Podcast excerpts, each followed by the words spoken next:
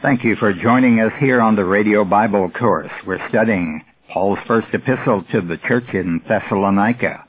In chapter 3, Paul tells how he was left in Athens alone.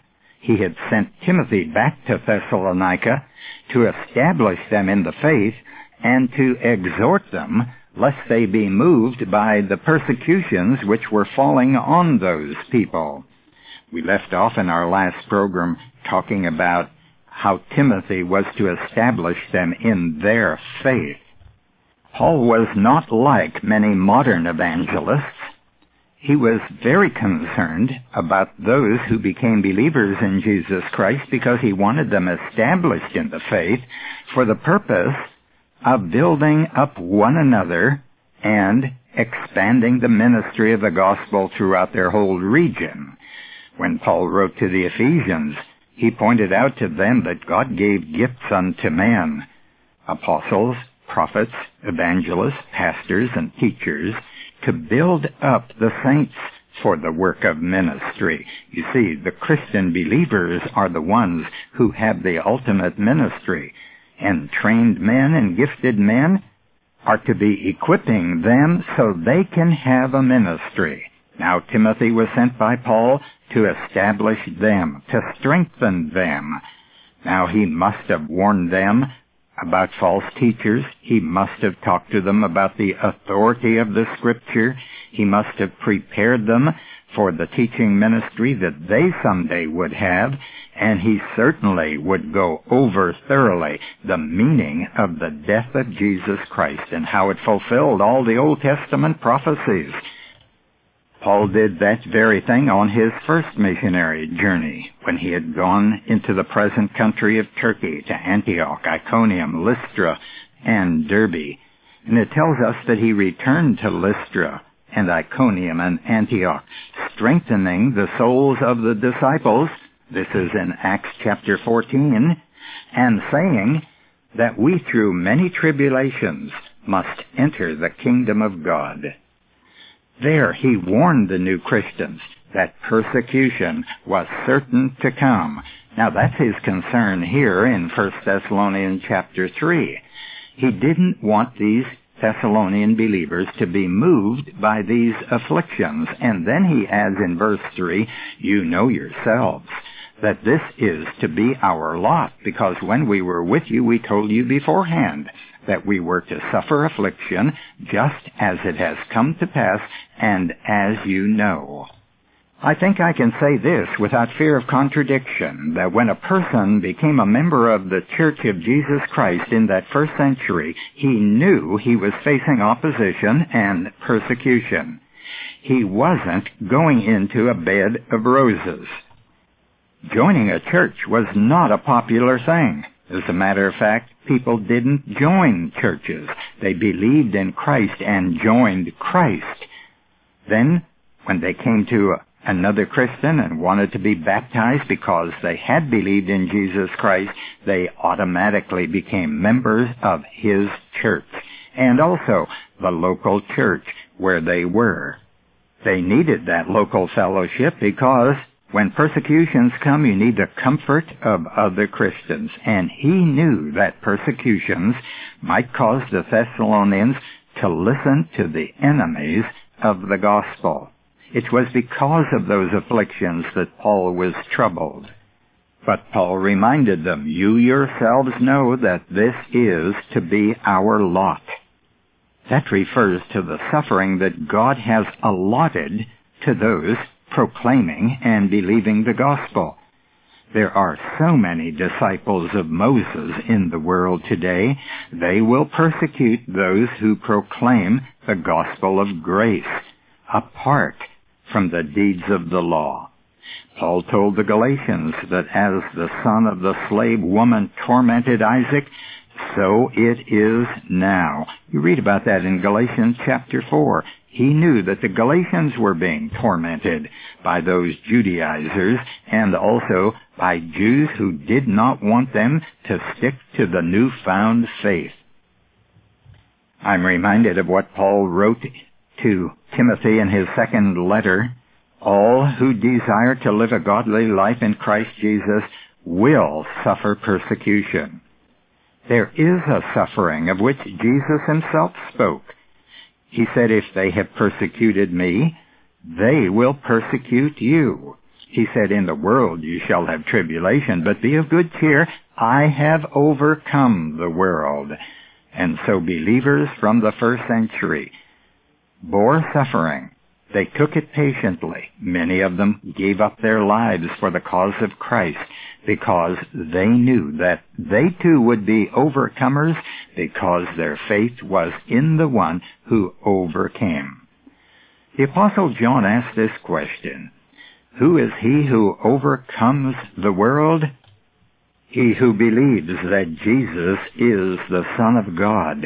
For whatever is born of God overcomes the world, and this is the victory that overcomes the world, our faith.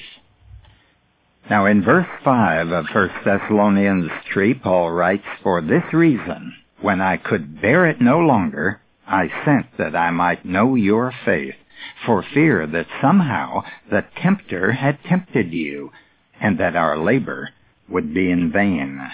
Who is the tempter? Well, it wasn't a false teacher here. It was Satan himself. But how does the devil work? He works through men, men who are false teachers. The apostle John warned in his first epistle, chapter 4, Beloved, do not believe every spirit, but test the spirits to see whether they are of God for many false prophets have gone out into the world. By this you know the Spirit of God. Every spirit which confesses that Jesus Christ has come in the flesh is of God, and every spirit which does not confess Jesus is not of God. This is the spirit of Antichrist, of which you heard that it was coming, and now it is in the world already. And when John said, test the spirits, that's pretty hard to do because we can't see spirits, but we can see men who are speaking by the impulse of that evil spirit. They are agents of Satan. They are deluded. They are men who oppose God and deny that Jesus is the Son of God, the one who someday is going to be Lord and King on this earth. They also deny that God has spoken and that His Word is holy and inspired by the Holy Spirit. Jesus referred to the Scriptures as God's Word. He endorsed the Old Testament as having come from God through the prophets of God. And he also foretold that the New Testament writings would come and that they would be truth. He said, when he left to go to heaven, he would send the Spirit and the Spirit of truth would guide them into all truth and would remind them of all the things that Jesus had taught them. Did the Spirit come? He did. And did He give them all truth? He did. And where is that truth? It's the New Testament. These are the sacred writings which have come from God. But there's a battle raging today in theological circles, and most theologians do not believe that the Bible is the Word of God. One way that you can identify who believes the Bible and who doesn't is how he handles the Bible from the pulpit. If a man teaches the Bible and really uses the Bible and explains it, perhaps verse by verse, then you have reason to believe that he must value it or he wouldn't be bothering with the teaching of it. But men who ignore the Bible, who may read a few verses and then close the book and talk to people for 20 or 30 minutes, you can be pretty sure that they don't value the Bible as the Word of God. If they did, they would let God speak through them by teaching the Word of God. Paul had a great fear of the tempter, and here in verse 5, he said he wanted to know that if somehow the tempter had tempted them, and then all his efforts would be in vain. Well, Paul had that same fear for the Corinthian Christians too.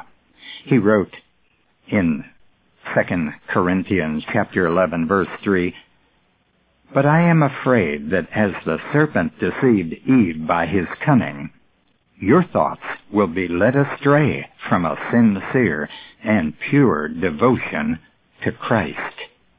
Now that's something to aim for. A sincere and pure devotion to Christ. Well, who could possibly take us away from that? Well, Paul continues in 2 Corinthians 11 by writing, For if someone comes and preaches another Jesus than the one we preached, or if you receive a different spirit from the one you received, or if you accept a different gospel from the one you accepted, you submit to it readily enough. What possibly could he mean by another gospel? It's a gospel that pretends to be like the gospel which Paul preached, but which denies the deity of Jesus Christ. It denies that his death on the cross is enough to satisfy the holy law of God, and that by faith in Christ alone we are saved for eternity. False gospels make something else out of the cross. They suggest that Jesus died to be an example to us so that when we suffered and died, we could be more brave. Or they suggest that it was too bad that Jesus died and that there was injustice that took place there.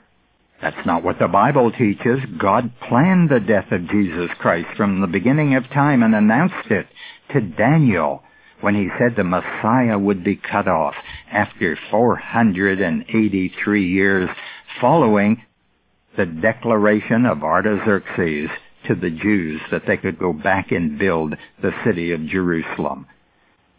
God predetermined the crucifixion. It was no accident, nor was it a tragedy.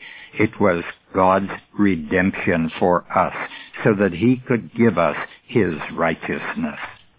Paul admitted in 2 Corinthians chapter 11 that the serpent was cunning and that he deceived Eve. So false teaching is not blatant. It doesn't oppose the gospel outwardly. It is deceitful. But Satan tempts in other ways also. He discourages people. Perhaps troubles may come to your household, or illness, then there might be friends who abandon you, and that might discourage you and cause you to forget the wonderful faith of our Lord Jesus Christ. There might be other things that Satan allows to come into your life to take you away from God. Good things.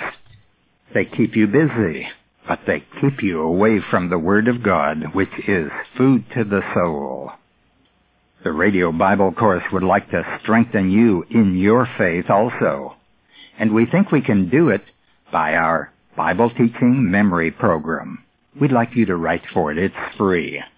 This is a set of verses printed on cards with explanation on the back of the cards to make it easy for you to memorize, and we even give you some instruction on how to memorize successfully right for today.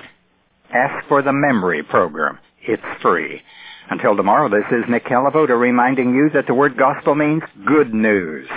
Our address is Radio Bible Courses, Post Office Box 14916, Baton Rouge, Louisiana, 70898. The website is rbcword.org.